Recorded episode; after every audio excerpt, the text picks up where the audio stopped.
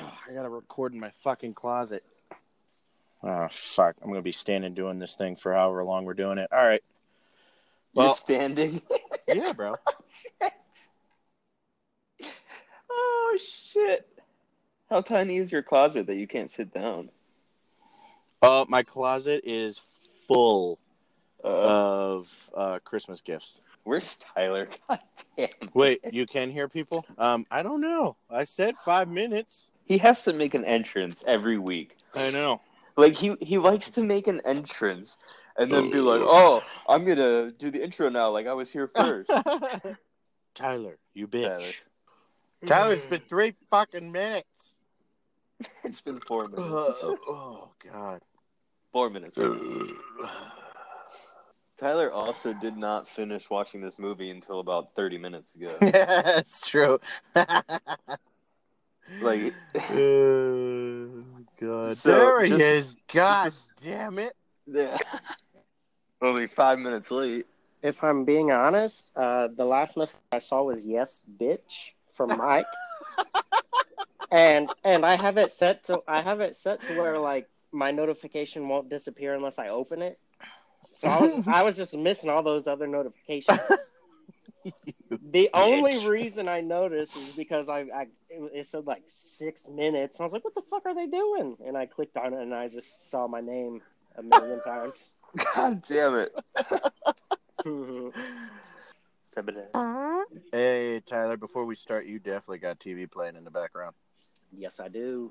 Mm-hmm. I'm watching the Grizzlies, game. The what again? Oh, right. The Bowl of Baskets. Who are they playing? The Hawks. I know this couple that's been together for 30 years, right? And the man has he's not confident. Penis. He's not confident with his own penis. So he's had sex with his wife for 30 years. He makes sure it's pitch black, and he wears a dildo. So one night, she flipped the light on and was like, God damn it, I knew it. Tell me about the dildo. And he said, tell you about the dildo, bitch. Tell me about the 3 kids. All right, ready? Are we ready? I'm ready. Y'all ready? We're not Law and Order. I have something for you. It's my penis here. All right, you done? Yeah. Do that now. Smart. All right, ready? Let me just pull up our link tree. First of all, are you doing laundry? I mean, I was doing laundry, but yeah, it's like we can hear down some stairs. We can hear it. It's really loud. Yeah. In a world. Wait. I gotta find my voice. In a world. There we go. In a world where COVID seems to be ruining Christmas spirit, gifts are being shipped instead of put under the tree. And don't forget about Mike's mom. You have 3 best friends still providing you with our Christmas cheer. Ladies and gentlemen, hybrids included, today we discuss National Lampoon's Christmas Vacation. Welcome to Nerd Out. Ba-da-ba-ba-ba-da-ba-ba. Sponsors. Nerd Out is sponsored by Loner Gaming. Follow him on Facebook and check out his shop at lonerstore.com. Don't forget the discount code NERDOUT. That's a capital N and all one word. Also follow our artist, who can satisfy all your art needs. Follow her on Instagram at the.ardest, A-R-D-E-S-T, and message her for inquiries. Go ahead and check out our Linktree and follow everything that you can, and that is Linktree/NerdOutPod. Let's get started, boys.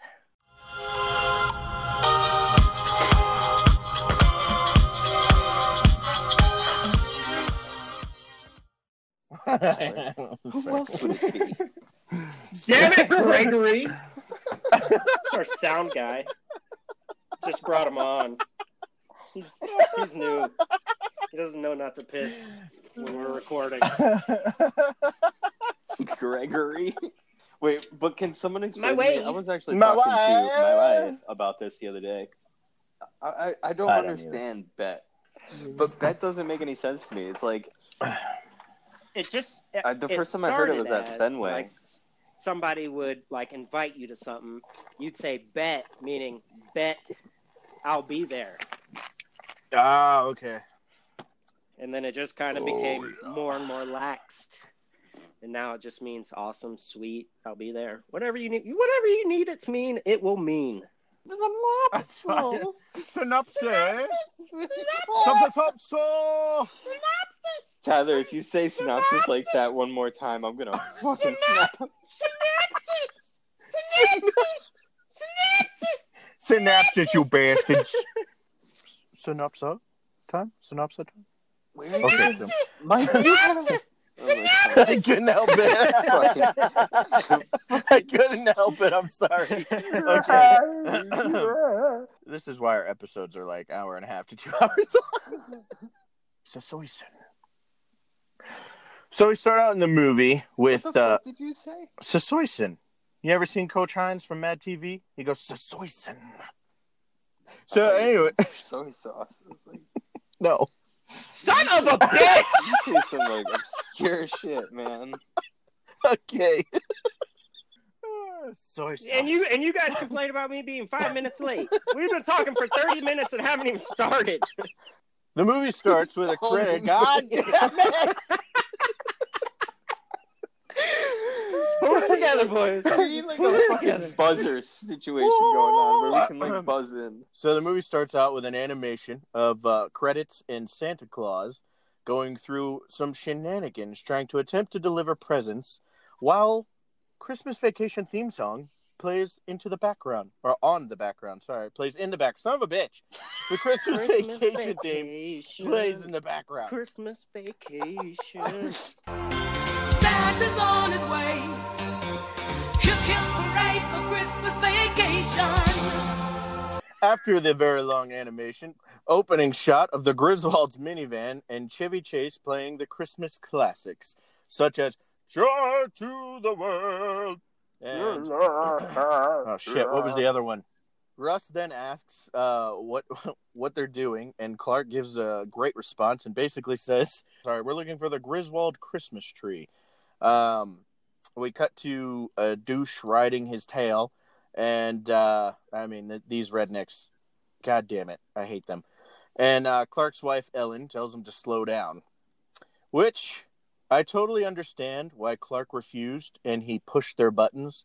See, very realistic. I believe this scene a lot more if it was in Massachusetts.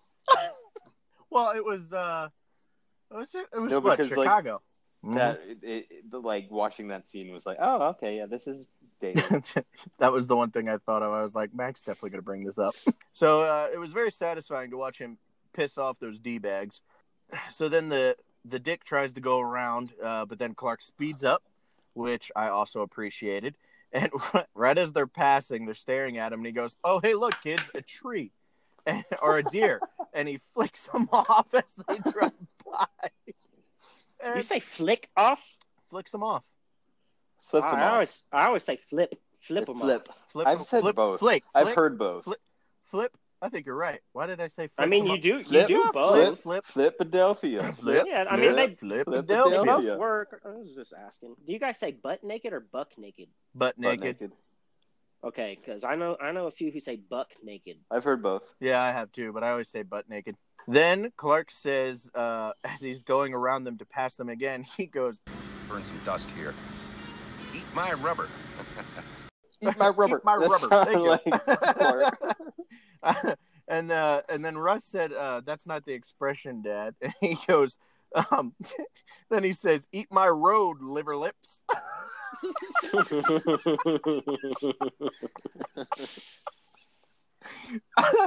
I wish Chevy Chase wasn't such an asshole. This would make these scenes so much better. We then cut to a scene of an 18-wheeler on his ass now. So the rednecks are there. An 18-wheeler's now on his ass, honking its horn. And the rednecks then begin to go around him again.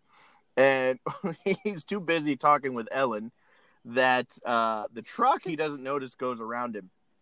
And Ellen starts to pray as Clark pulls out and around, and we get a scene from which I think Too Fast, Too Furious stole from this movie. I'm just going out there and I'm going to say it. They stole this scene where Clark gets the car underneath the goddamn 18-wheeler. Yeah, he pulls underneath it, trying to pass this truck. and so then... the look on his face is just pure. So he's like, she finishes her prayer, and he goes, and an amen, and he pulls the car back out, and there's a snowplow. Well, you missed the line where he's like, do you think I meant to do this? Oh, yeah. Because at first, I genuinely thought he did. Like, he was trying to sneak around the truck. But then he just kept staying underneath it. And I was like, oh, shit, that was an accident. It was a total accident. And he whips his car out from under the truck. And there's a snowplow. And they whip it again to the right more. And they go off a ramp made of snow. And everything goes nice and silent. And we get a picture. We cut to the sign that says Christmas trees or trees, and we get an epic vehicle shot coming from behind us as it bashes into the sign and it lands. Are you good? I was just gonna ask if I can be honest with you guys. Yeah. This whole time, I have been writing a rap that rhymes with mint. All right. Is that what you want to say right before you give the fun facts? It's so stupid. I've been thinking for like 30 minutes, and it's like 5 words. Anyway, so the car just falls in slow motion, and it lands. And everybody's thrown into the front seat. And Clark just looks at everyone and goes, oh, we made great time. We cut to the Griswold family walking in the snow.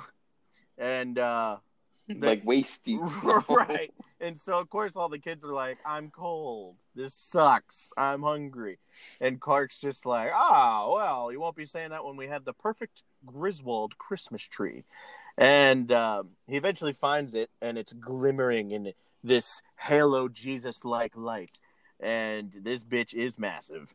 And Ellen says, isn't it a little big, Clark? And Clark responds with, it isn't big, it's full. It's girthy. It's very girthy. Got some girth to it. Mike just said no.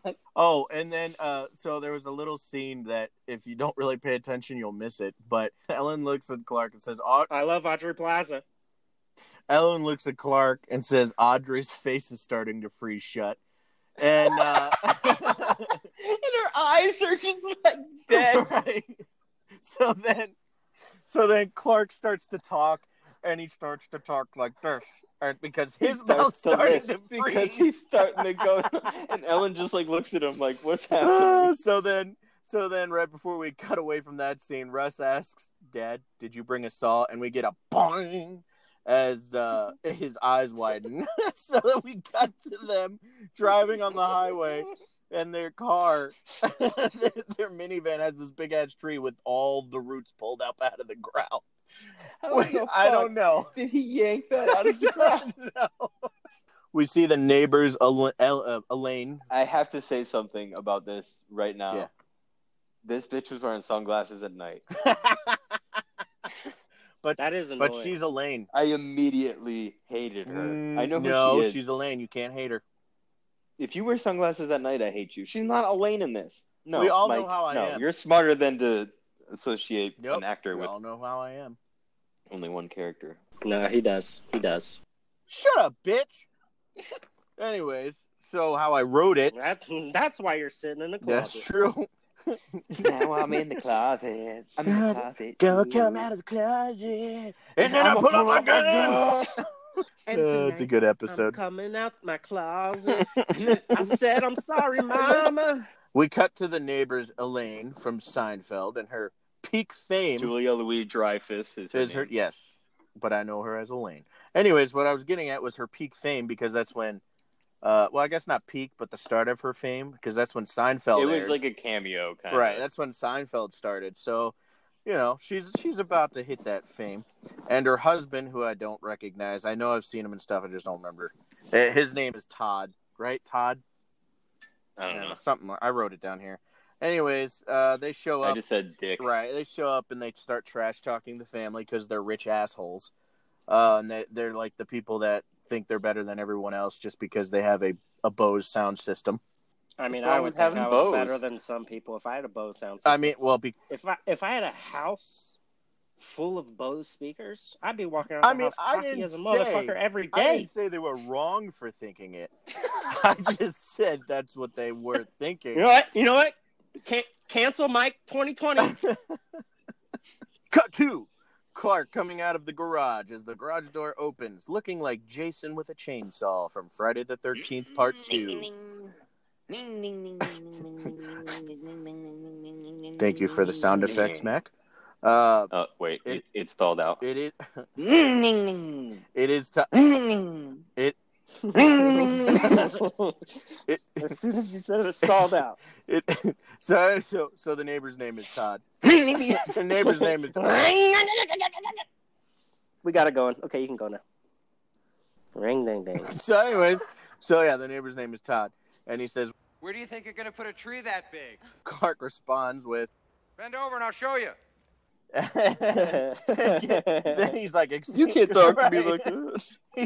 He's like, "How dare you?" He then continues with, "I wasn't talking to you." Cut to the living room. And he has the tree standing up, and it is definitely far too big. The top of the tree is bent. Ellen says, "Do you think we'll have room for the star or the angel?" And the top of the tree is at a 90-degree angle, so I don't think so. So the tree is still tied together with this big-ass rope, and he cuts it, and this tree explodes in the house. Glass breaks everywhere. He breaks all of his living room windows. And he is now stuck inside the tree and goes, "Huh, it's a little full. Could probably trim it a bit. A lot of sap." So the next scene we see is Clark and Ellen sitting in bed, laying down, talking about... Ellen brings up the fact that her parents have decided to come for Christmas. And remembering that Clark is covered in sap as he's trying to tell his wife that's perfectly fine. You know, we'll still have a great big family Christmas. He's trying to rip the pages off of his hand. And so every time he turns a page, he rips it out of the magazine. But the best part of that was his face, which is so calm about it. He just doesn't care. He wasn't getting frustrated. He was just like, oh. So we get to basically Ellen saying, you know, you get this.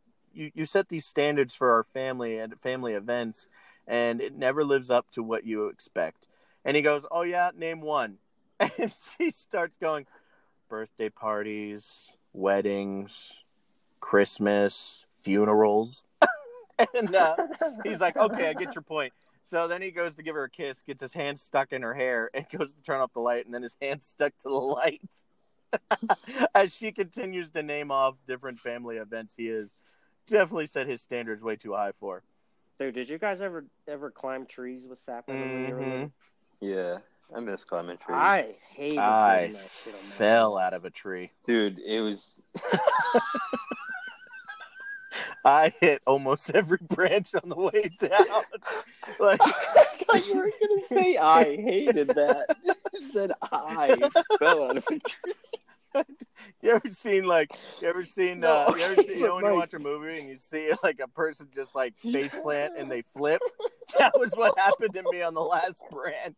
I tried to catch myself and I flipped in the air.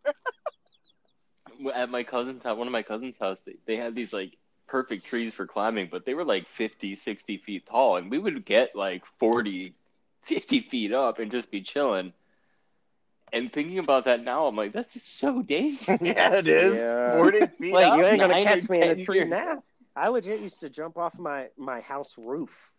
Yeah. I can't even lift my fat ass up into a tree branch anymore. I used to jump down things just to see if I could land without breaking, like hurting myself. Now I'm terrified to play pickup basketball. Now when I'm getting in and out of the shower, I think to myself, easy. Don't want to slip. I surfed down the stairs. Once, you guys ever done that?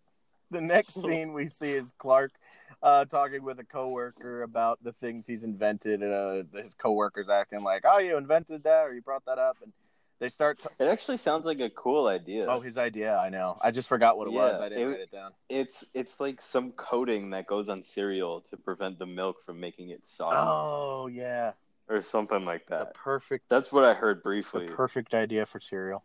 Yeah. Then they start talking about the big bonus check they get every year, and he's like, "You got any plans this year?" And Clark's like, "Well, as a matter of fact, bitch, yes I do." And he pulls out this big ass pamphlet and shows like this 14 plan fucking pool idea he has. 14 plan pool. 14 plan pool. I forgot to say step. We then get a shot of the boss walking with a group of businessmen that reminded me very much like Darth Vader and the Stormtroopers. If you put... yeah, right.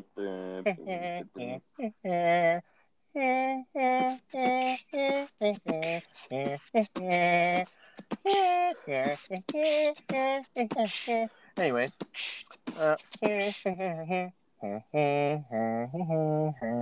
I'm sorry, I couldn't do it without finishing.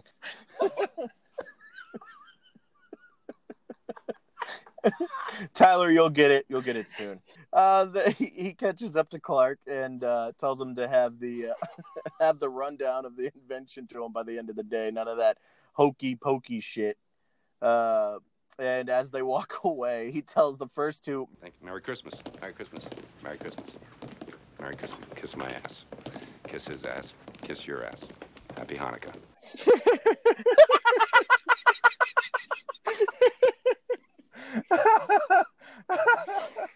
So it cut to... Wait. What, now would probably be a good time to open my bag of gummy worms. Yes, pause. God. Don't worry, I'll suck on it. That's what she said. Don't chew on it. I'm not going to chew on it. I'm going to suck on it. We cut to one of the best scenes in the movie, or at least the beginning, in my opinion. We get shots of Chicago. If it wasn't clear from before, him wearing a Bears hat. We are in Chicago. And to a bunch of stores with Christmas songs playing. And we get Clark looking at some undies, and this really hot chick walks up to him. "Can I show you something?" I was just smiling. I was just browsing. For your wife or your girlfriend? What? What happened? Then wipes his head. He wipes his head of sweat with some undies. He continues to go. I guess wouldn't be the Christmas shopping season if the stores were any less harder than they are. Whew, it is warm in here. Well, you have your coat on. Yes. Oh, do I? How did that happen? Because it's cold out. Yes, it is. It's a bit nippy out. What did I say? Nipple? There is a nip in the air, though. Can I take something out for you?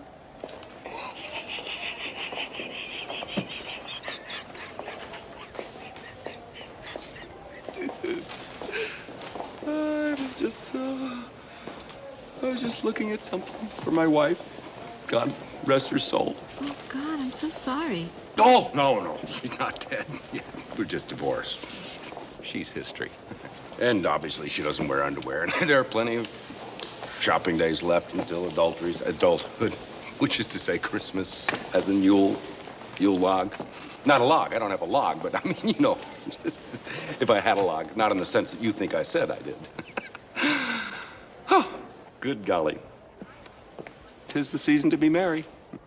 Well, that's my name. Oh, shit.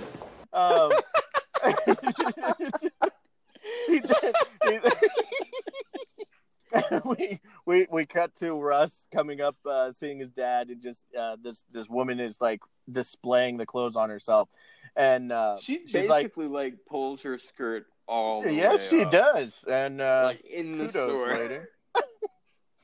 Yeah, so she does. No she, I didn't even think of that. She does do that. She's like basically flashing the whole store. Yeah, she's and, like, look, see, no lines. Yeah, she says, look, no lines. And he goes, see, Russ, no lines. And Russ goes, yeah. And he just looks at Russ like, oh, shit. So after that incredible moment, we get to the family outside the door, or we get to the Griswolds, and they're pretty much setting up, preparing for D-Day, which is all of the family coming to spend the week at their house. And we get a shot of the front door, and all you hear is bickering and bickering, like you would hear during the holiday season when one of your relatives brings up some political aspect and another relative doesn't agree with that kind of bickering. Much like this holiday season. Clark opens the door, and they get a barrage of kisses and hugs and presents thrown around. And, oh, wow, you look big. And one of the grandparents says, I'll give you $5 or I'll give you $1 if you come rub my feet to Russ. And Russ like, oh, gee, thanks, Grandma. And then Clark looks at Ellen, and he gives like every excuse in the book to not be inside. He goes, well, I'm going to go park their cars and check their oil, and I'm going to be outside. The next scene we get Clark and Russ. They're taking boxes and boxes and boxes of lights out to display outside, and he starts handing them to Russ, and he takes out this ginormous, like, what would you say, like 5x5 ball of twisted lights, and he looks at him and goes, that's a little knot here, and he chucks it to Russ. Oh, that thing is massive. The next scene we get is Clark climbing to the top of the ladder, and it's funnier if you watch it happen than me describe it, but the ladder collapses on him. He just rides that bitch down.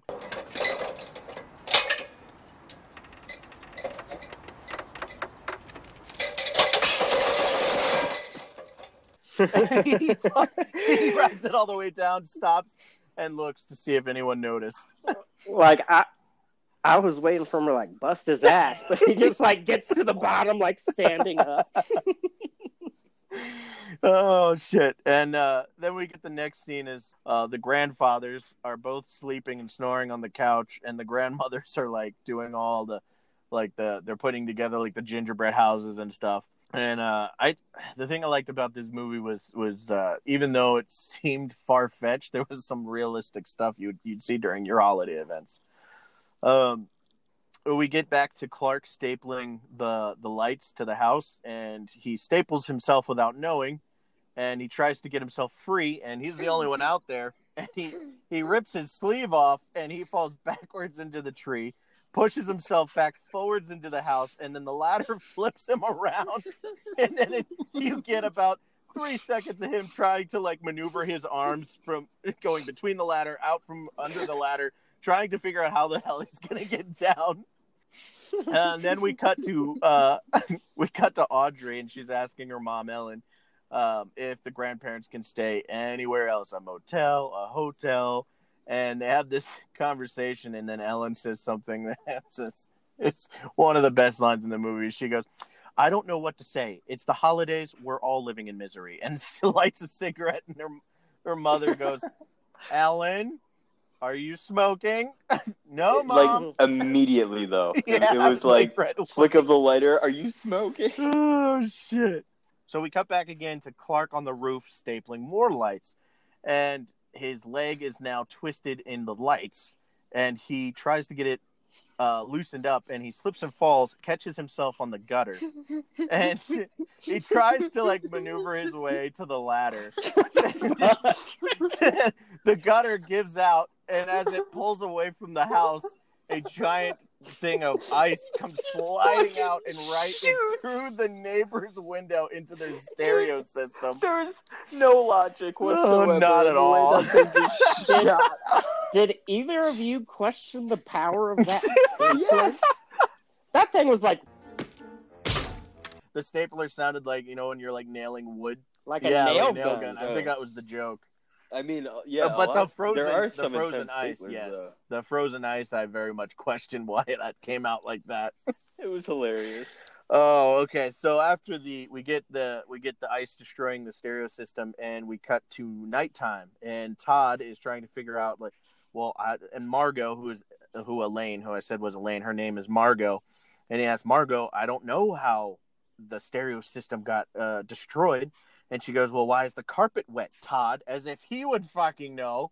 And then they both look out the window. That's good, because I just realized it was ice. So, right? So they really would be like, what the fuck happened here?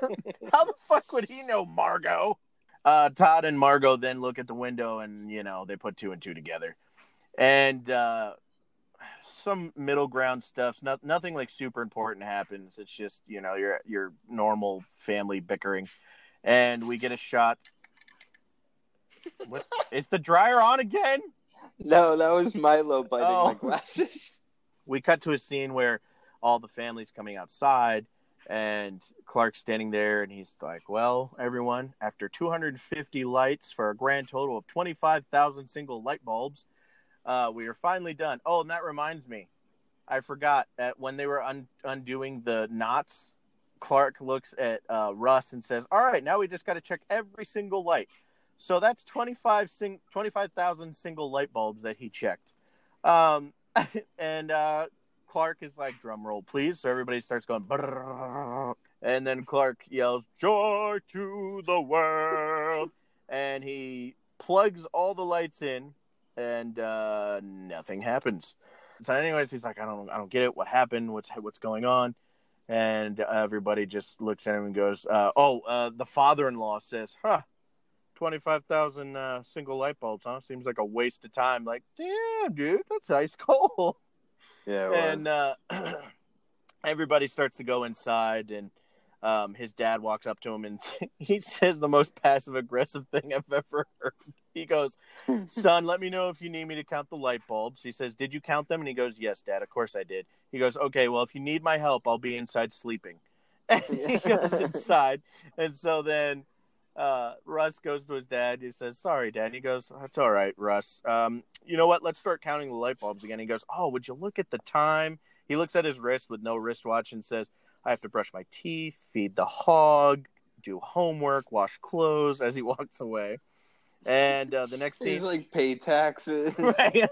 The next scene we get is... then Ellen says... she gives Clark a kiss and says, well, don't stay up too late. And the next scene we get is everyone sleeping. Clark's father is looking at a dirty magazine and falls asleep while reading it. And we get to Clark's on top of the light, and you can faintly hear him go 221, 222. He's checking every single light.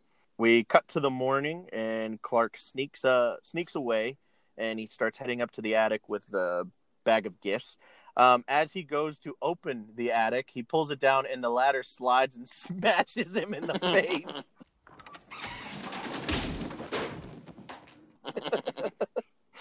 He gets up the ladder and shakes it off, and he finds his little.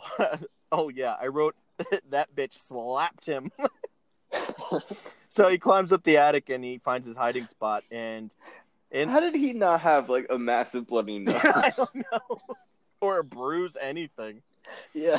So he's up in the attic, and he finds his hiding spot that he uses every year, and he finds a gift from his wife to him, or was it from him to his wife? It was him to his wife. Okay, it was Mother's Day, 1983. Okay, yeah. And, yeah, that's you see 1983. Yep. Okay, cool. So I was right on the date. Ellen's mom then comes out, and she starts, rubbing her arms like, oh, it's freezing. Where's that cold draft coming from? Notices the attic is open, and instead of saying, is anyone up there? She just goes, fuck it. She closes that bitch on him, and he pops his head like, hello? He tries to open the attic door. The old ones are walking down the stairs. All right, so they're saying Ellen says we need to wait for Clark, and the old man says he needs to eat so he can take his back pill. Clark gets up, starts walking around, and smacks himself in the face with two planks, but three separate times. I love that scene. He opens his chest to rummage through and finds some winter clothes. He finds I wrote a mink fur sweater and ties it around his neck and falls through the ceiling on top of the bunk bed and just sighs. Dude, like, his face, he just kept a smile on his face. He's like, yep, like, this is happening. Yeah, he's like, this makes sense. I winced when that happened. I was like, that's gotta hurt. And he's just like chilling. He dropped like a foot onto this, or like, 2 or 3 feet. Anyway, he just sighs and continues to stand there as he grabs some pink gloves. And as he's looking through, he finds these old film reels. And it pans up and you see he has this ridiculous thing on his head. So he starts playing these old film reels from Christmases of the past when he was a kid, obviously. And you see him with like a single tear rolling down his cheek with like this little smirk. Crying. So I wrote, he's now watching old films, crying in the dark, wearing old woman clothes. I'm dead. It's true, he is. I didn't think about that. Every time I see that scene, I just think of my mom laughing because she would always put herself in tears watching that scene. Shout out to Tyler's mom. Tyler's mom now. Tyler's mom. My mom probably don't listen. I'm surprised my mom listened. She's like, I listen to every episode. Actually, my mom might listen to this one because I gave her a heads up we were doing one of her favorite movies, and I told her what it was. So she, she might listen this time. So shout out to Tyler's mom. Hi, Mom. I'm here because of you. I just want to take this time to thank fucking nobody. All right, so some Exodus Christmas music is playing, and it's sappy. But then it turns into kind of a nice moment because he's smiling, he's watching all these old nice memories, remembering the good times that Christmas once held and not all the stress that it now holds. Then there's some footage of the presents in the trunk, and his dad slaps his hand away. Then we see the family outside returning from shopping. The old films and the Christmas song are still playing. Clark is wide-eyed. I'm going to read this. Okay, old films, Christmas song still plays, Clark wide-eyed, watching, smiling. Ellen goes upstairs, pulls on attic door, and Clark fucking falls down. I'm fucking dead. He just dropped. Like, oh, God. You see her reach for the handle, and he just... then we see the neighbors in douchey fucking sweats. Clark is setting up deer decorations in a little spotlight. Tries to plug it in again. Doesn't work. Ellen calls him Sparky as she walks over and asks if he's avoiding family. And he says, no, I just have a couple more 100 bulbs to check, as well as this little light on the deer. And tries to light it, and nope. Ellen asks if the extension cord is plugged in. And Clark says it definitely is. And he checks around back. He pulls out the paper. All right, so he's in the back. He's looking at the outlet, and he's checking the instructions for the lights. And I forget who it... I think it's his mom comes out in the back and, like, flips the switch. And holy fucking lights. The neighbors are pissed. And all of these lights drain the power to, like, the entire town. And you see that auxiliary nuclear power has to be used to get the lights back up for the whole town. And that dude did not care a bit when that loud ass siren was going off, and he just like flips a switch. And the flip gets switched again as his mother goes back inside. The neighbors fall down. Lights are off again. Clark comes back and says, this should do it. He plugs it in. But Ellen had flipped the switch, and he thought he fixed it. So he yells to come look. She flips the switch again, turning them all off. The neighbors fall down the stairs. And he's like, why are they off again? Clark is pissed. And everybody is all outside wondering what's happened. Clark has a little fit with the plugs and then has a hissy fit kicking the sign and punches and kicks Santa in the face. And then the deer. Angry Clark is angry. Ellen smiles because she figured out that it was the switch. And Clark plugs in the plug as Ellen hits the switch, and everyone says, wow, Clark is pumped. Ellen's pumped. She figured it out. She hugs Clark. They all hug. They're amazed at the lights. The neighbors are crying. and then he says to his dad, says he's so proud of him, and he's like, well, you taught me everything I know about exterior illumination. He's going around hugging everybody. He tries to hug Doris Roberts. Ellen's mom, and she hugs him, but it's awkward. She says it's wonderful. And Eddie is here, played by Randy Quaid. House sure does look swell, Clark. Thanks, Eddie. I hope it enhances your holiday spirit. Dear Catherine. Eddie? Oh, the house is gorgeous, Clark. Eddie? I hope you didn't do this all on our account, Clark. Kids, come on out here and see what Uncle Clark's done to the house. Eddie?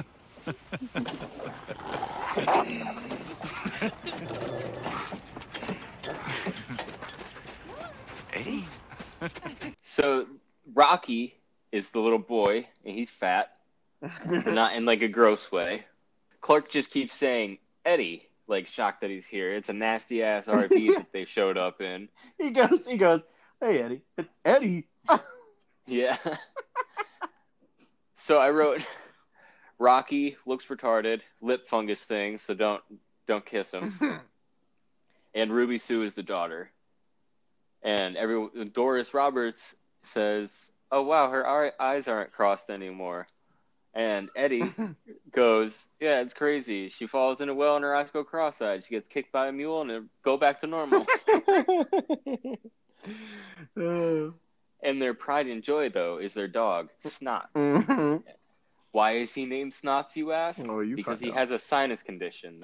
You find out pretty quickly. It's just snot everywhere. Oh, and then he starts talking about Snots' junk. And says, you've never seen a set like the ones on this one. And Eddie says, you should rub his belly. And Clark says, oh, I shouldn't. My hands are chapped. Clark is surprised, but angry surprised. And then Ellen says, there's room for them to stay. And gives Eddie a hug. And Eddie tries to kiss her on the mouth. But he says, no, they're going to stay in the RV. But maybe their kids could stay inside because they want to bounce go wow in the RV. And then I wrote Eddie's fucking hat though. And then we get high angle shot of the house with everyone entering. All the lights on, and Clark isn't moving. There are tears on his face as the dog pies for attention. Yeah, so inside and it's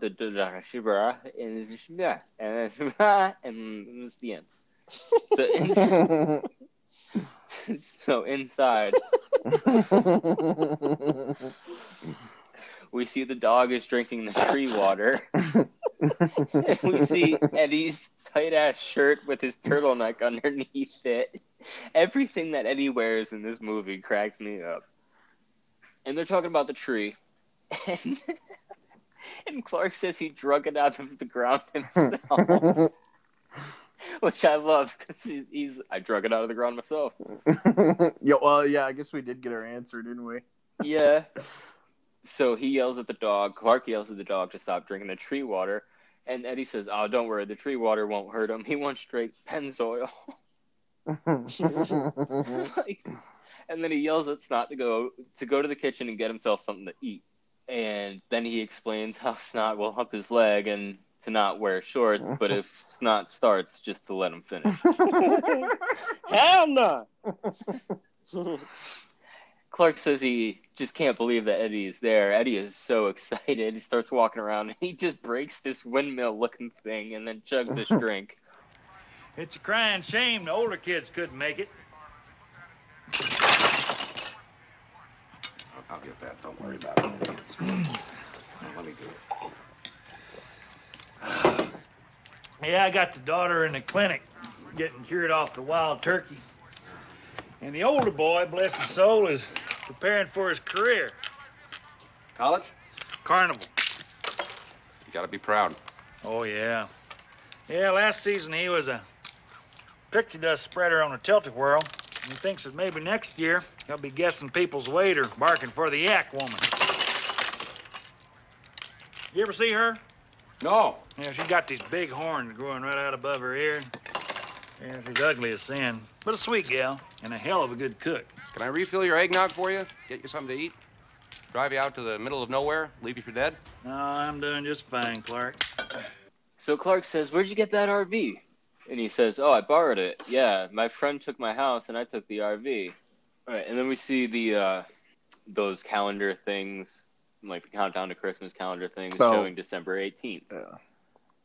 Clark peeks into this office, and his boss's voice is like, this guy, I don't hate the voice, I don't love the voice. It's, you know what I mean? Mm-hmm.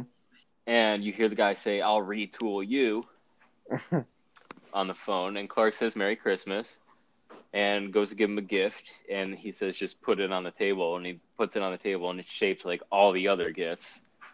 And he says he hopes his report helped at the trade show. It's a massive room. He's like super far away from Clark. So this is the sled scene. We see Clark is polishing his sled, explaining the lubricant he's using is the same one he's working on for his company. And he says he's going to fly down the hill. Well, don't go putting none of that stuff on my sled, Clark. You know that metal plate in my head? Ah, how could I forget? I had to have it replaced because every time Catherine revved up the microwave, I'd piss my pants and forget who I was for a half hour or so. And then he says he shouldn't be sledding with nothing but government plastic between his brain and the ground. Like, could you imagine, though? Like, you're just like, every time the microwave, you're just like, I want some pizza rolls. And then you just piss yourself and forget your name.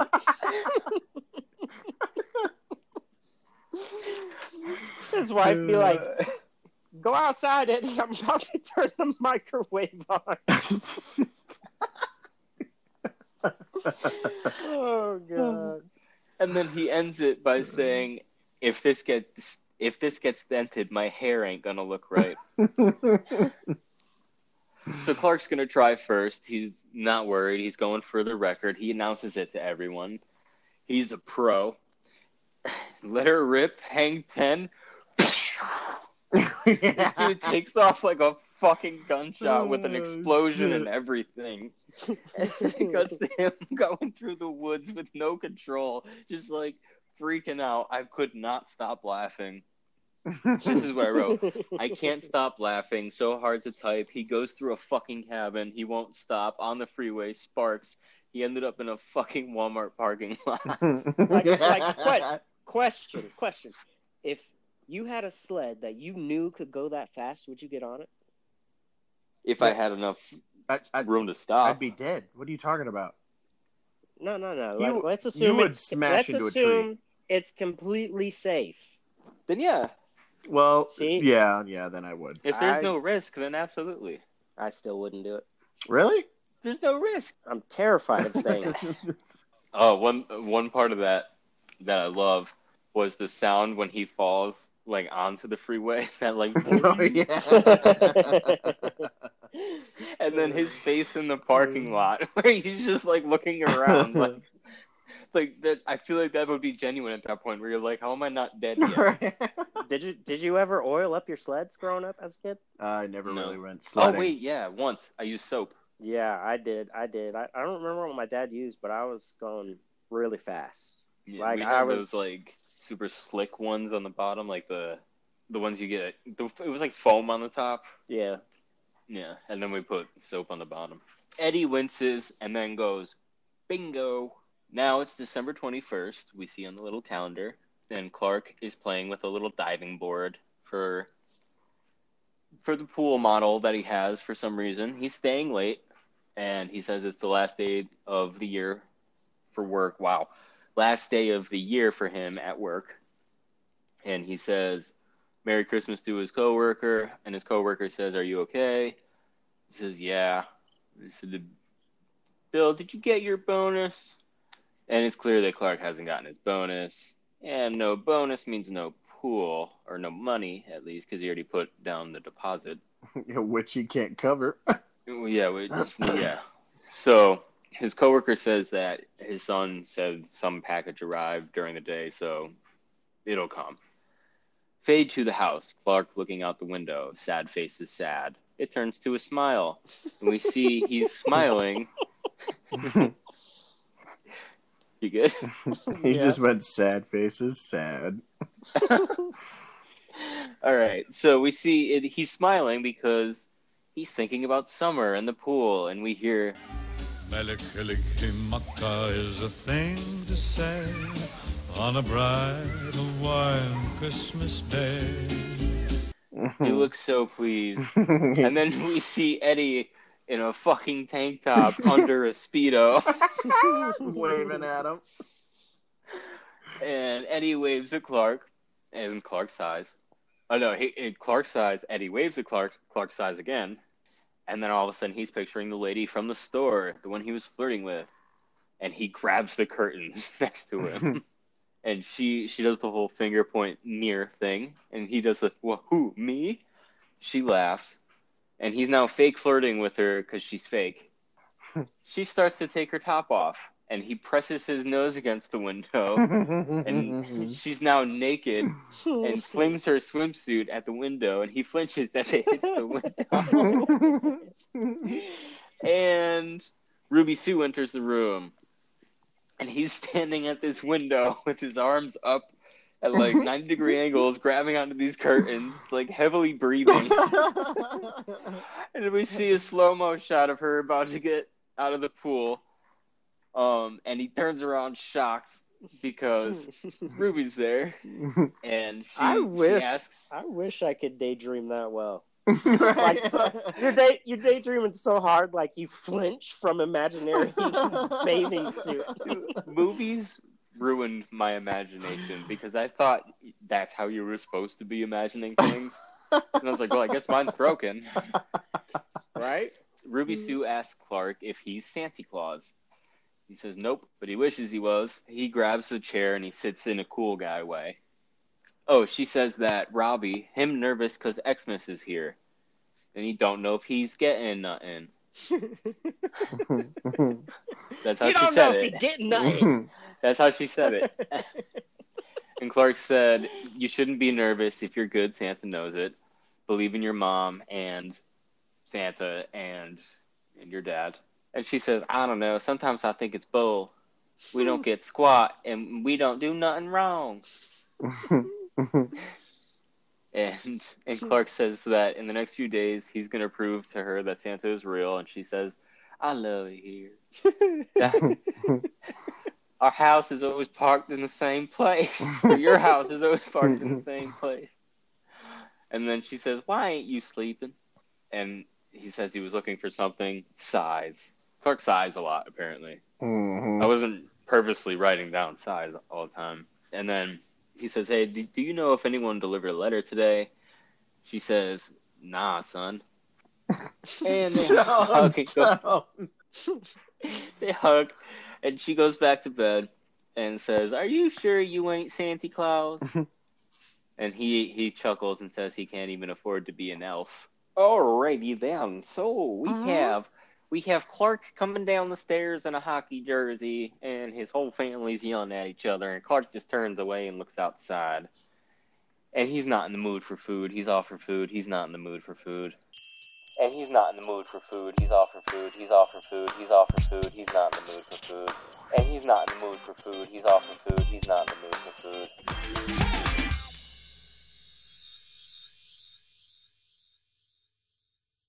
I told him I was bringing her Christmas cheer. I expect Christmas bells throughout this episode. So we see Eddie outside. He's emptying his septic tank into the sewer. Merry Christmas! Shitter was full! And it's illegal, and it's a storm drain. And we see this nasty shit in the sewer. Tyler, shut the fuck up. I was doing it in the pauses, dude. We were good. So we do get a shot of all the shit that he's pouring out into the sewer, and it's fucking disgusting. We see Eddie picking up something from the garbage, and it was the sled that Clark had used, and it's all singed and burned through. And then we cut to Clark and Eddie at the store at Walmart. And Tyler? That was perfect. Fuck! Sometimes you just inhale a little too deep. That's what she said. I don't know why she's inhaling it. I mean... That's such an aggressive way. Like, if some girl came to me and said, let me inhale you, All right, so we're at a Wally World, and all Eddie is grabbing to put in Clark's cart is dog food. Like five bags of it. And Eddie tells Clark that they're broke and actually live in the RV instead of what he said earlier when he lied. He said that the RV is all he has left and what, like 50 yards of land with pigs and on a worm farm. And then he says they don't have money for the fucking mess. Eddie says they don't have money for the kids' Christmas, and Clark says he'll help. Eddie pulls out a long list and says, "Great, got them all alphabetized for you." And I'd like to get something for you, Clark. Something real nice. Buy yourself something with your money, buddy. So Aunt Bethany and Uncle Louis show up at the house. First thing Bethany says is the house on fire? And then Uncle Louis tells Clark that they got him the perfect gift. Fucking Bethany. Bethany, confused as hell, asked when they moved to Florida. So, real quick, my mom's name is Bethany, and it's like her favorite character in this movie. She has no idea what's going on ever. So anyway, she asked when they moved to Florida, and then what's her name? Ellen walks in, and Bethany goes, "Oh, did I break wind?"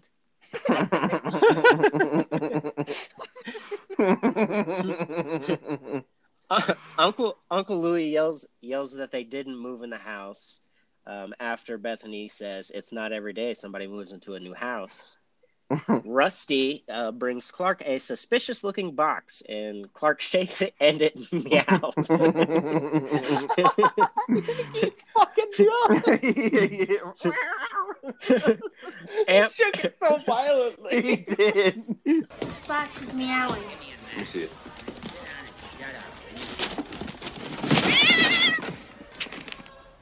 She wrapped up her cat. Aunt Bethany wrapped her cat in a box. How far did they have to travel with that cat in the box?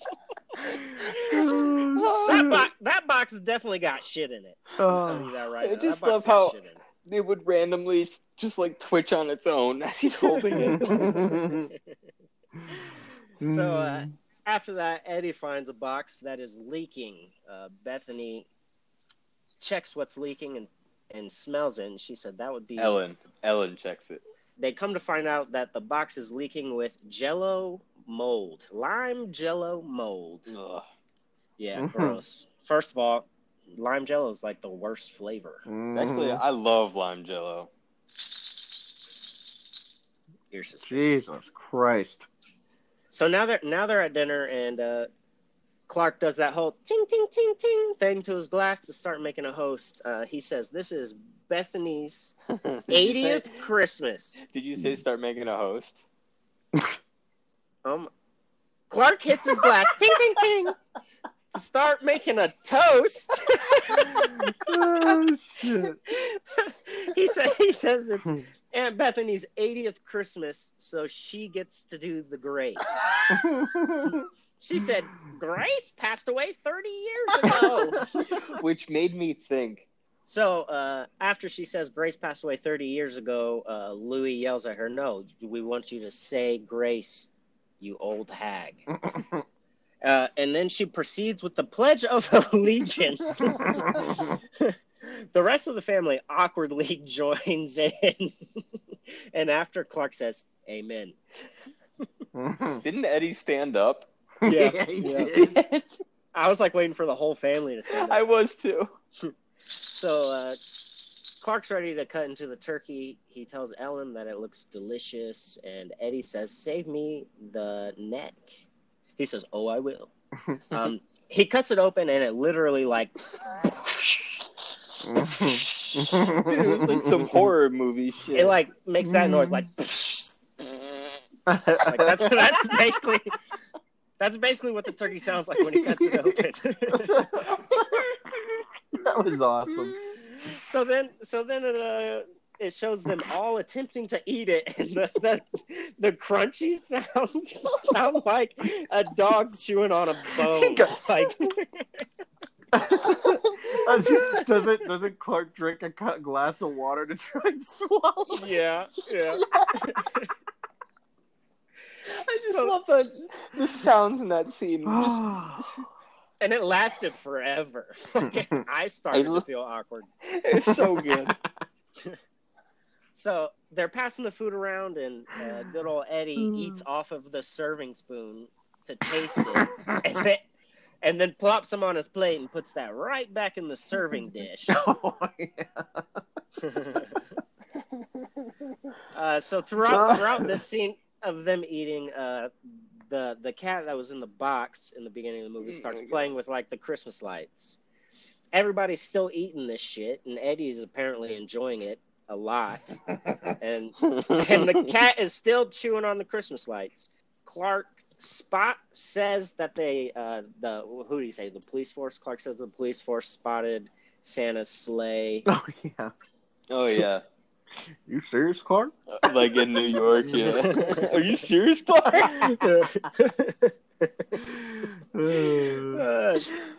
So then the dog, like, starts burping or yakking under the table. And Clark says, Ed? Hey, Clark? What's wrong with the dog? Oh, he's just yakking on a bone. He got it up. He's all right now. It's like some demon sound. It really is. Huh? And then Clark says, well, maybe if you weren't feeding him under the table. And then Eddie says, maybe he got into the trash. he got into the trash. Like, for real. And then Uncle Louis turns around and starts yelling at Clark and says, you're not busy doing anything. Give me my stogie. You're not busy doing anything constructive. As he's cleaning up all the garbage. All right. Clark noticed that the lights on the tree are, they go off, sees they're unplugged, and plugs it back in. He plugs the second strand in, and it electrocutes the cat. That cat is gone. That bitch burnt up. And then my next note says, the cat mark in the carpet. LMAO. Oh, as they start, like, cleaning up, they move the chair up, and Eddie said, if that thing had 9 lives, she just spent them all. And then so that they're taking that chair outside because it's ruined and a cat died underneath it, and Eddie goes, if you don't mind, Clark, I'd like to fumigate this chair. It's a quality item. Oh, shit. Clark goes, do you notice that smell? What's that smell? Eddie says, fried pussycat. So Clark is inspecting the smell, and he walks to the sewers, and it's like glowing radiation. And then we're back inside. They're talking and stuff, and then Uncle Louis is smoking a stogie right next to the Christmas tree. And of course it catches on fire, but he's still smoking. He didn't even notice. And then my next note is in all caps. He's on fire and he doesn't notice.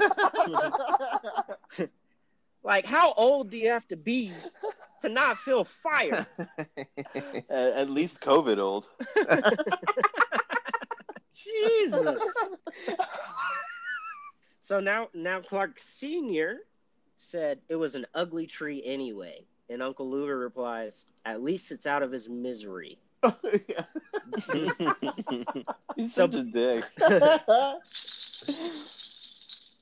So Beverly's trying to keep everybody positive at this point because shit's going to hell. The mailman rings on the doorbell, and he said, sorry, this was supposed to be delivered yesterday, but it fell between the seats. Wait, you skipped it when he opened the door. The fucking handle just pulls off in his hand. Hold it there. I honestly didn't notice. Yeah, Clark opens the door and he just got the door handle, or not the handle, the knocker, and he just holds it up. And he's just like, he's like, what do I do? Ripped it out of the door. Do I leave it out, or do I take it? Do I take it out, or do I leave it in? Do I take it out, or leave it in? I must have been writing my notes. No, writing my notes. Yeah, no, that's but one of those high things. Too, yeah. If you didn't see it right when stay it happened, hydrated, my friends. Sorry, Todd. I couldn't see you. So then Clark walks in. He's he's like getting emotional, excited, and he then announces that he's using that money to put a pool in. Yeah, they all get excited, and he said, "If there's enough money left over, I'll fly all in to break it in, do the coronation or something like that." So Clark gets them all excited, and then he opens it and kind of stares at it for a second. You're kind of wondering if he's excited or if he's depressed at this moment. It ends up being a 1-year membership in the Jelly of the Month Club. Oh God. Clark, that's the gift that keeps on giving the whole year. That it is, Edward. That it is indeed. I'm sorry, Clark. But... This isn't the biggest bag over the head punch in the face I ever got. God damn it! Son.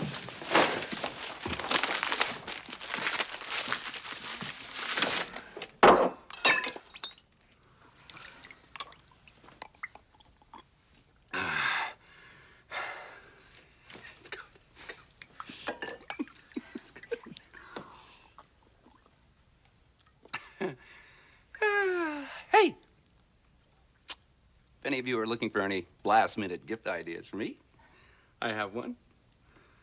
I like Frank Shirley, my boss, right here tonight. I want him brought from his happy holiday slumber over there on Melody Lane with all the other rich people, and I want him brought right here with a big ribbon on his head. And I want to look him straight in the eye, and I want to tell him what a cheap, lying, no-good, rotten, four-flushing, low-life, snake-licking, dirt-eating, inbred, overstuffed, ignorant, blood... sucking, dog-kissing, brainless, dickless, hopeless, heartless, fat-ass, bug-eyed, stiff-legged, spotty-lipped, worm-headed sack of monkey shit he is! Hallelujah! Holy shit! Where's the Tylenol? So Clark is going crazy, and we see him outside with a chainsaw, just like holding it, and Rusty tries calming him down. And completely fails. Well, I wouldn't even say he really tried. Did not go well. Clark is not even listening. He's just like revving the chainsaw over Rusty's voice. I think. Oh shit. What does he say? Sorry. Go ahead. Yeah. I don't remember what he says. And then they. So then it cuts to the neighbors eating, and a tree gets thrown through their window. Right as the dude is saying, where are we going to buy a Christmas tree this time on Christmas Eve? And then the tree goes through. And then now Beverly is trying to calm Clark down, gives him that, that stern love, that tough love, that wifely talk is what I put. So then Clark uses that tree that busted through their window. He replaces the burnt tree with that tree. And then it cuts to Clark. He's still being crazy. He cuts the newel post for absolutely no reason. And then says, fix the newel post. That shit was like wonky. He literally wanted to cut something. In the beginning of the movie, I forgot to say it, but she points out like, hey, don't forget to fix the post because it wobbles. And it was an ongoing joke that she's been asking him for months to fix it. And that's why he cuts it. So then it cuts to Bethany, and she asks if anybody heard that noise. She said it's like a squeaky sound. Uncle Louis replies, you couldn't hear a dump truck driving through a nitroglycerin plant. I love that line. And then the rest of the family, like they do start hearing it, and Clark starts kind of looking through the tree. It ended up being a squirrel. It jumped out. Everybody freaking panics. His mother just lays on the ground. Mom, don't move. She lays dead. She does. So literally everybody is panicking. except for Louis. I mean, obviously, the man was on fire and didn't give a fuck. He didn't care about a squirrel. Louis is not freaking out. Clark asks where Eddie is because he thought that he probably eats them. But Eddie doesn't eat squirrels anymore because of cholesterol. He's on that Cheerios diet. All about that Cheerios. Clark says, "Where's the hammer?" And Alan replies, "What do you need a hammer for?" And he says, "Well, I'm going to catch it in this bag and beat it with a hammer." After that, Francis passes out completely. Clark Sr. says he'll go in with Clark to the room to see if they can get the squirrel. Nora is still lying on the floor. So they're looking for, and as Clark turns around, Clark Sr. just screams squirrel because it's on Clark's back. So the whole family runs up the stairs. Squirrel still attached. He still does not know the squirrel is on his back. And then the dog busts through the door that he was behind, like literally puts a hole in it. The family runs back down. And this is where the dog literally destroys the entire house, chasing the squirrel. And then it shows Margo telling Todd, I think that's his name, Todd, her boyfriend, that she should punch Clark in the face. He says, I can't just be violent. I can't. And then she says, "Fine, I'll do it myself. You want to be a little bitch? I'll do it myself. I'm gonna go back inside in our house and wait." Tell you what, if somebody was destroying my house like they were, I'd probably go over and punch them in the face. I definitely have some qualms. You'll roll your happy ass over there. Stand up out of your wheelchair. Roll. So Margo, I wasn't paralyzed.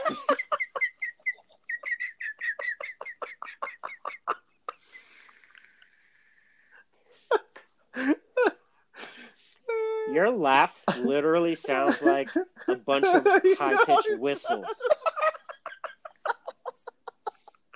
Where are we? Okay, so Margo is heading to the Griswold's house. And the dog is still destroying the house. They're all in panic. The dog is chasing the squirrel, and Clark is running from the squirrel. And he opens the front door just as Margo was about to knock. The squirrel jumps on her face. And then the dog literally tackles her. Margo then goes home looking a hot mess and punches Todd in the face. Like one of those good, cut back to the Griswold's house. I didn't give no fucks. He just busted through this. And the family starts leaving the Griswold's house. And Clark is like, "Hell nah. We're in this together." You can tell he's still kind of losing his mind. Like, he's fucking crazy. Ellen says, "No, babe. Babe, this is over. Let's end it before it gets worse." Whoa. Clark says, "How could it get worse? We're at the threshold of hell." Yeah, shut up, cracker. Clark Sr. talks to Clark and tells him he is too good of a father to be acting like a little punk bitch. I wish he said that. And then Clark, stop being a little bit. Don't be a pussy, Jim. And then Clark is all like, "How did you get through raising a family and doing all that good shit?" And Clark Sr. says he had a lot of help from Jack Daniels. So then Clark asks him if he's going to read Nightmare Before Christmas. Clark Sr. says, "Wait, what? Nightmare Before Christmas? Night Before Christmas. There we go. No nightmare. There's no nightmare. There's no mare." Clark asks Clark Sr. if he's going to read The Night Before Christmas. Clark Sr.'s all like, "No. This is your house." Wait, did he say nightmare? "No, this is your house. I'm retiring." Basically gives Clark his approval to pass on the tradition of the man of the house reading The Night Before Christmas. He says, "It's all yours, pal." Clark is now reading Night Before Christmas.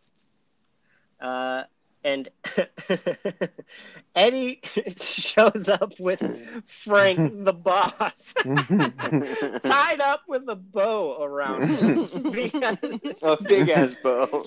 Because that's what Clark said he wished for Christmas when he was pissed off. Oh, God. So Frank's wife is on the phone with the cops, and, you know, she's rich, so she'll get whatever she wants. No. Frank is like, I've never been treated like this. And Ellen says, I'm sorry, this is our family's first kidnapping. Eddie's all, this is my fault, Clark. I'm sorry. And Clark is like, no, this is my fault. Which Clark, is it? Nah, I mean, not really. No. I mean, he just said he wanted something to happen. Obviously, he didn't want his boss kidnapped. So Clark is kind of going off on Frank, and then Frank is all like, you're right, little people like you are the ones that make a difference. So it's kind of like an insult, but also... It's like a backhanded compliment. It's little people like you that make a difference. Like, what? Thank you? Jake just ate a soggy burrito. What? So Frank says... Whatever your bonus was last year, add 20%. And then the cops show up. Wait, 20%? He falls over. Oh, yeah, he does. He falls over. Clark falls just over. Passes out. And then the cops show up. Whoop, whoop, whoop, whoop, whoop, whoop. That's the sound of the police. Whoop, whoop.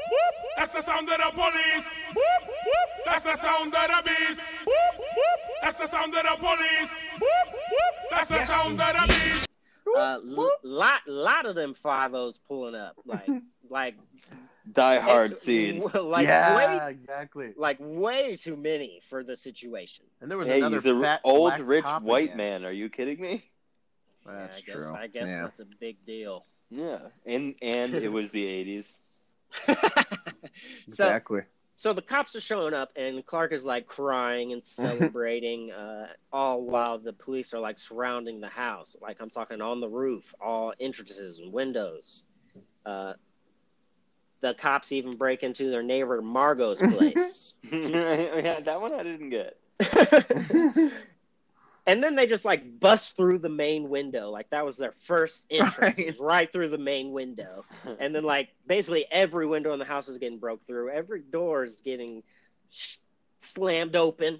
Can you slam open something? Yeah. Push open. No, slam open. Like, you slam it and it opens. Like in Mystery Team when he slammed the door and he knocked the window loose. See, when I think slamming a door, I think like closing it, slamming the door. That force, but pushing it open. Okay, so Helen sees Frank. No, wait. When the cop goes in, he says freeze, and everybody freezes, even the police. Not you. And fucking Ellen has her hand on Clark's dick. Which, why? I don't know. So basically the whole family's just like not moving. But when he said not you, he looks back at the family and says, "Don't move." And then Clark says, "Can we blink?" Oh yeah, he says, like, "What about blink?" He's like trying to keep his face the way it was. So the cops are like, you guys might want to get out of here while we handle the rest of this. And Frank's all, no, I'm not pressing charges. I'm not fucking pressing charges. This man changed my life. He made me see. Wait a minute. That had some very dark implications. You guys might want to get out of here while we handle this. What are you going to do to him? Well, they did kidnap a rich old white dude. And when you're rich, white, and old, or just rich and white, you know. So Frank is apologizing, saying it was all his fault because he cut the Christmas bonuses out completely. Helen, his wife, had no clue that he was doing this, and she's pissed. She's like "Sorry, go ahead." Well, I can't believe you were. I can't even. So that moment actually made me like her character a little more, because before I thought she was a snobby ass bitch, and I thought it might have even been her idea to cut the Christmas bonuses. Yeah, that's what I thought too. So she could go out and buy like expensive coats and ooh la la, and drink fancy martinis. What does that say about? She was just a wife that was very worried about her husband. Yeah, I mean, she's a good person. Think about that though. What does that say about all three of us that we all thought the same thing when we first saw this movie? That we're all assuming assholes. It says that stereotypes are usually real. It's true, yeah.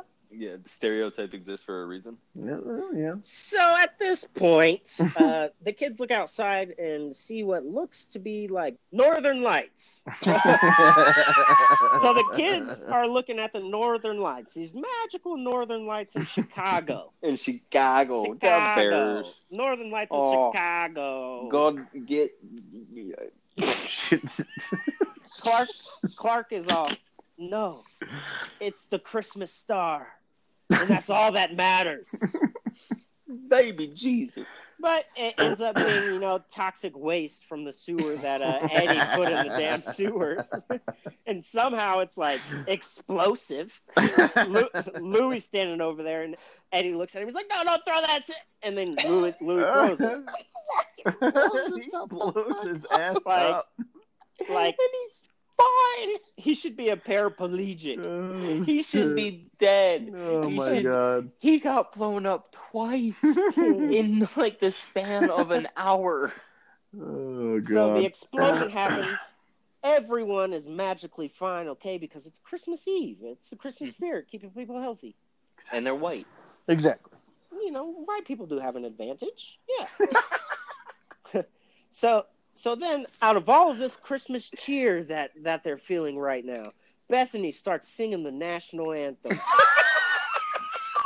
I fucking love her. Oh, God. Play ball. Like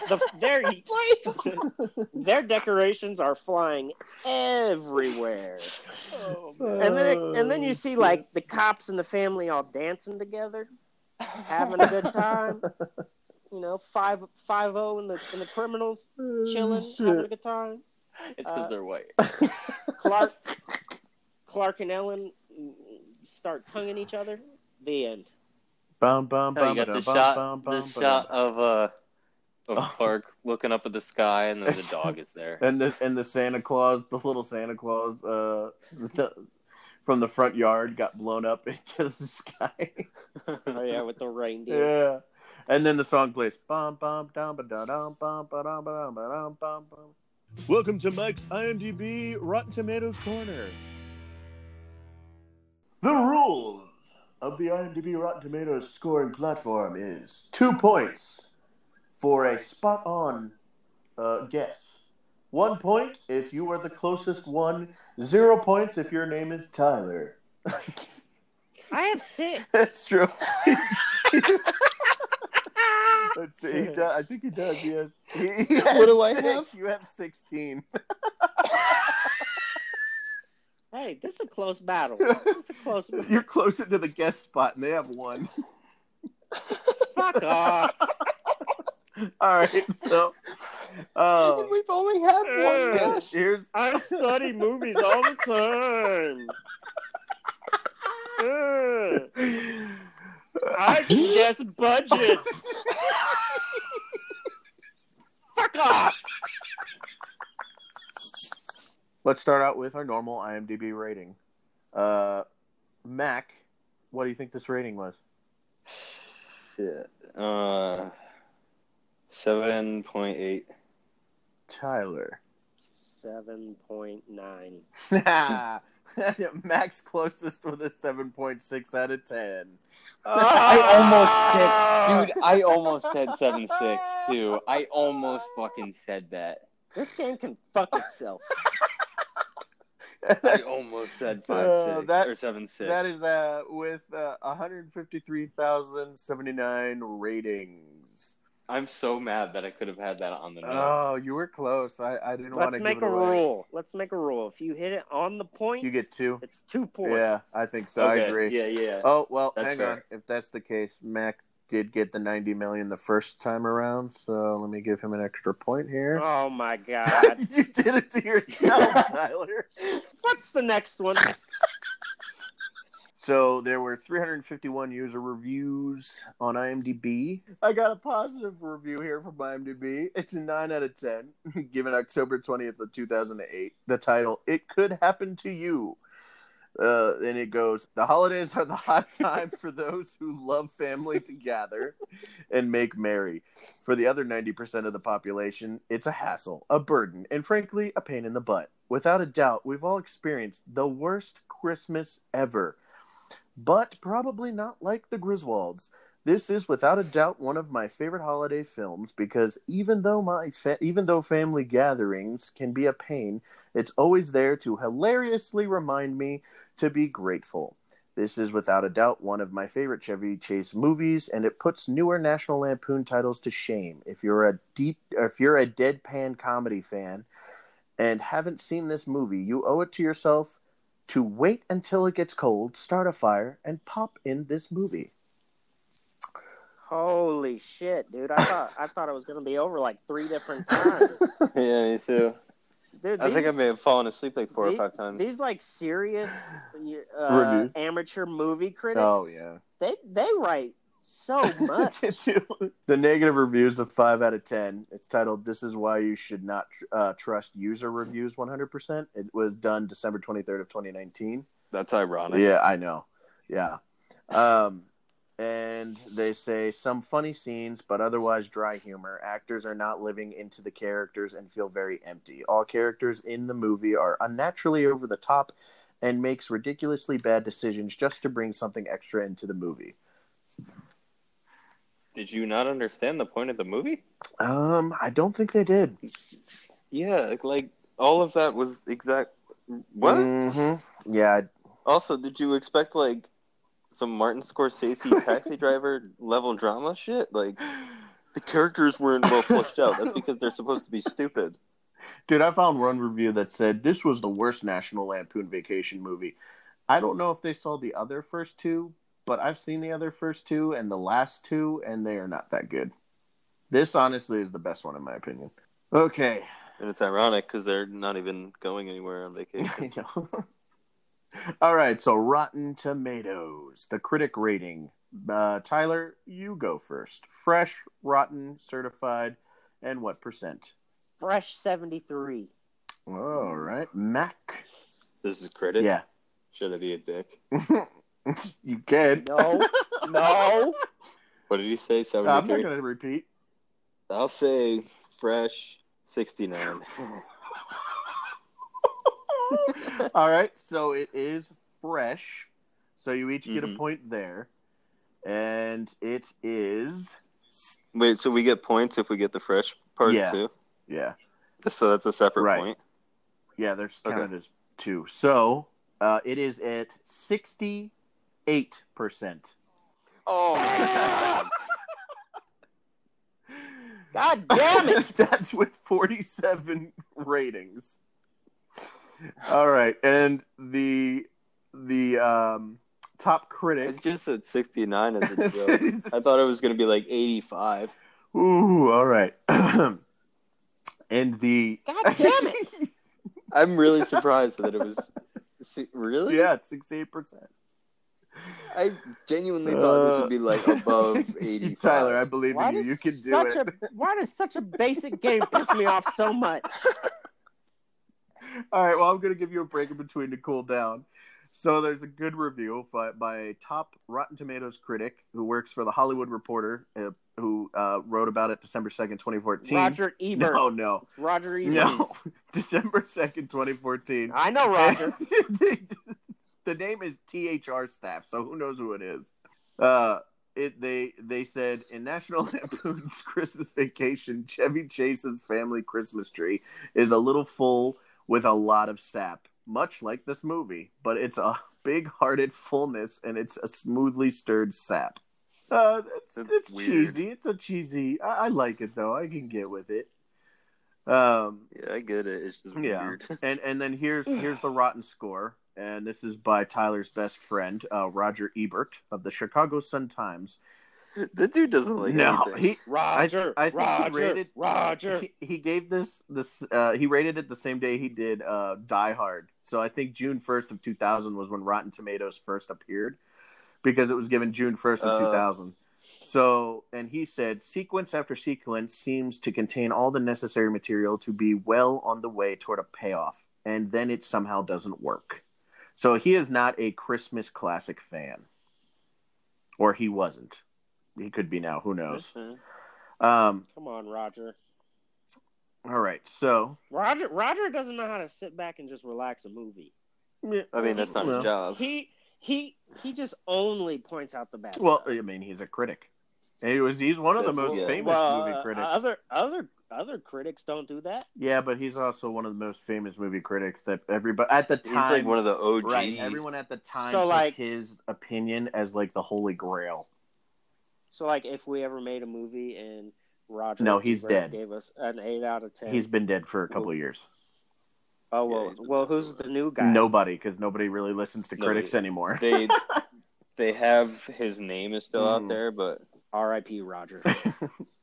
R.I.P. Ebert and Roper. Do you know who Roger Ebert is, Tom? Absolutely, I do. All right, he died a couple years ago. All right, Mac. Audience score is it? No, let Tyler go first. No, because you're gonna lowball him. So I want to do that. I want to see what happens. Okay. Fresh, rotten, and what percent? Fresh, audience score 92. All right, Tyler. 81, fresh. All right, what, Mac, you said 92. Uh-huh. And Tyler, you said 81. So it is fresh. So you both got fresh right. And it is, I forgot it. Hang on, I got to go back to my notes. 86%. So the total score now for you both is... Don't even say it. Just keep Mac it 19, Tyler 9.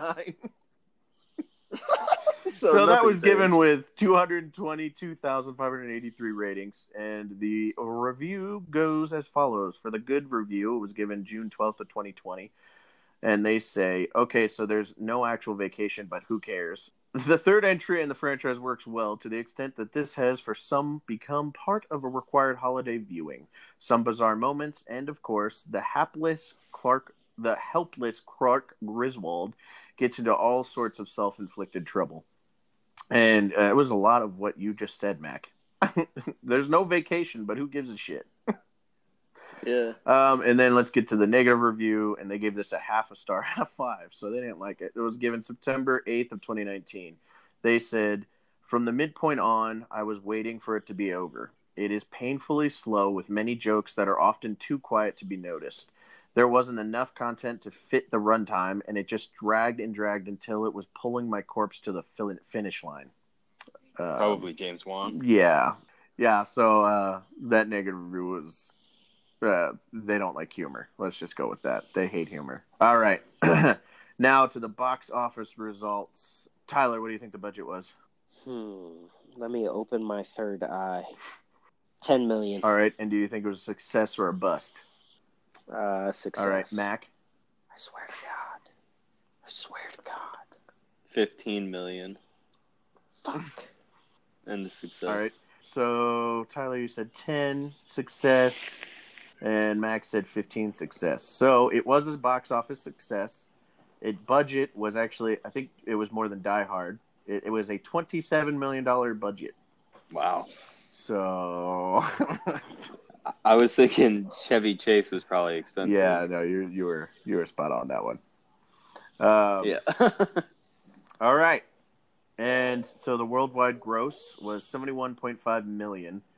And then I found the DVD. Wait. You forgot to announce who won. No, I said it was Mac. He said 15 million. The budget was 27. I just never heard the announcement. Oh, okay. Yeah. Tyler, you lost again. He was in denial. He heard the numbers, but he didn't want to believe it. So with DVD sales, they estimated they've sold 1.5 million copies. The DVD sales since 2006 sit at 85.1 million. Blu-ray sits at 21.7 million for a grand total of $178.3 million. off of a $27 million budget. So, not bad. And that's it for box office. And the winnings are Mac at 21, Tyler at 10, and The Guest at 1, off of 32 total. Max movie more good.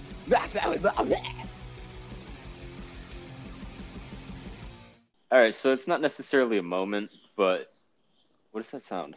That sounds like your cat going... Well, I don't hear anything, so it's probably me. Okay, so there is kind of a moment, but more of an appreciation. So the moment I wanted to talk about, we did discuss, was the great sound editing in that scene where they were eating the turkey. That was just so beautifully done, and I love how long they held it to show, I don't know, just to let that sink in. Yeah, like just to really let that moment marinate with the audience and just the awkwardness that is there. And like they're all suffering through it so that they don't make her feel bad. Right, you get like secondhand awkwardness. Yeah, like, oh man, we've all been there where we had to eat. But I just love the sound editing there. But really, it's just an appreciation for John Hughes and like his ability to just crank out classic after classic after classic. And there's not any writer that has come close to that ability, that level, since his passing, I think. What are your thoughts? I can agree with that. Because, I mean, a lot of his movies are just, I mean, they're classics for a reason. Yeah. Like, just understands, I feel like John Hughes, the way he writes comedy, he gets it better than... He understands humor. Yeah, especially nowadays. I feel like comedy nowadays is just shock value, and this felt refreshing. Yeah, he just finds little moments to add humor that most people wouldn't even ever think of. Exactly. Like, in just the most random spots that you would never think to add those little things. Yeah, and it's clean humor, too, which I really appreciate. Like, you can watch this with the young ones. It was really nice watching this today and just having like I don't know. It was just nice watching this. It is. I love watching this movie. It's so good.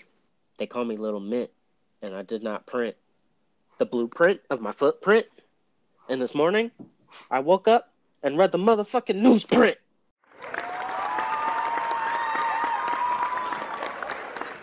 You said print like 4 times. He's been listening to Eminem a lot. I make it work.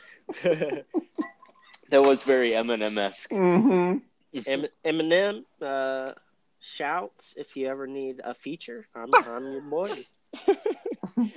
Fun facts. After failing to get the Christmas lights to work one time, Clark Griswold takes his frustration out on the plastic decorations in the front yard. Chevy Chase actually broke his pinky finger while punching Santa Claus.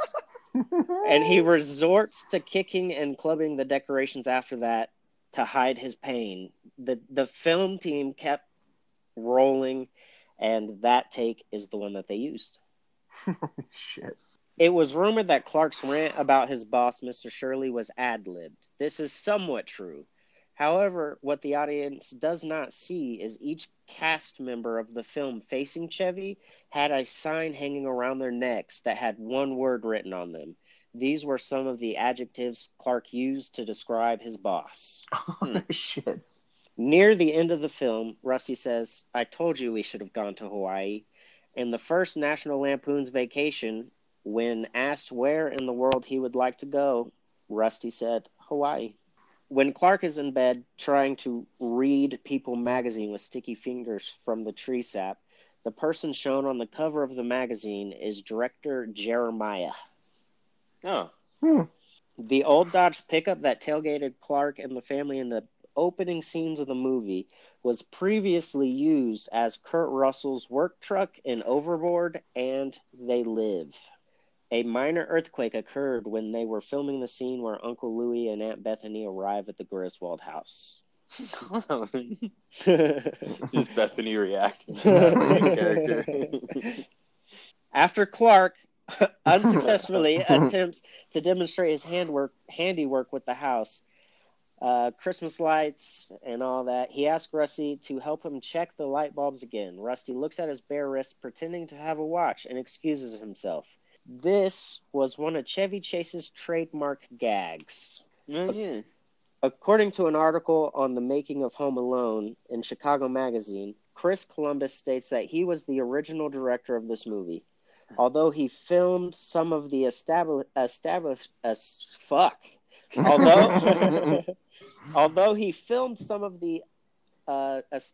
shots, which he claims were still used to finish the film, he left after 2 meetings with Chevy Chase and told writer and producer John Hughes, "There is no way I can do this movie.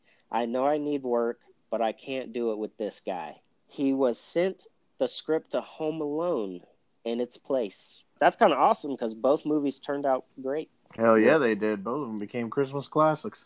According to Randy Quaid, many of Cousin Eddie's characteristics, like the clicking of the tongue, were all based off of a guy that Quaid knew from where he grew up in Texas years ago, who had similar traits. When Clark and Cousin Eddie are talking in the living room, they are drinking eggnog out of Wally World mugs. Wally World was the destination of Griswold's and National Lampoon's Vacation. As the Griswold's family members are arriving at the front door, It's a Wonderful Life, which came out in 1946, is showing on the television. That film was directed by Frank Capra. Capra's grandson, Frank Capra III, was assistant director on this film. When shopping with Clark, Eddie asked Clark if it was his company that killed all those people in India. He is referencing the Bhopal disaster, also known as the Union Carbide disaster, in which leaks from the Union Carbide pesticide plant escaped into the air. Thousands of people died, and many more were sickened. The house in which Griswold's neighbors Todd and Margo live is the same house where the Murtaugh family lived in all 4 Lethal Weapon movies. The houses on this street are on the Warner Brothers back lot. In the opening scene where the Griswolds are traveling to get the tree, the highway they are on is Colorado State Highway 9, just outside Silverthorne. The brand of beer Eddie is drinking as he empties his septic tank is Meister Bräu. As of 2016, Meister Bräu, name and recipe, has been bought out and discontinued. In Christmas Vacation and the first Vacation movie, their name is spelled with an O, Griswold. And the European Vacation movie is spelled with an A, Griswold. I hate you. You know, I had to emphasize for the listeners the O and the A. The O and the A. The shoes that Cousin Eddie wears are the same ones that he gave Clark as a gift in the original Vacation. The 3 bells on Clark's Santa hat suggest a medieval jester.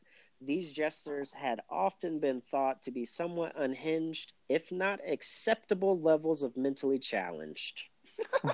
so they did it. They gave him that because he was going crazy in that part of the movie. They were happy retards. Like who thinks to add those little details? Like that? He said they were like the set designer, the costume designers who have education in the historical background of those things. Say Melikaliki Macha in German. Melikamika Macha. It always sounds French. Dude, that sounds like some Taliban shit. Oh, God. Melikamika Macha.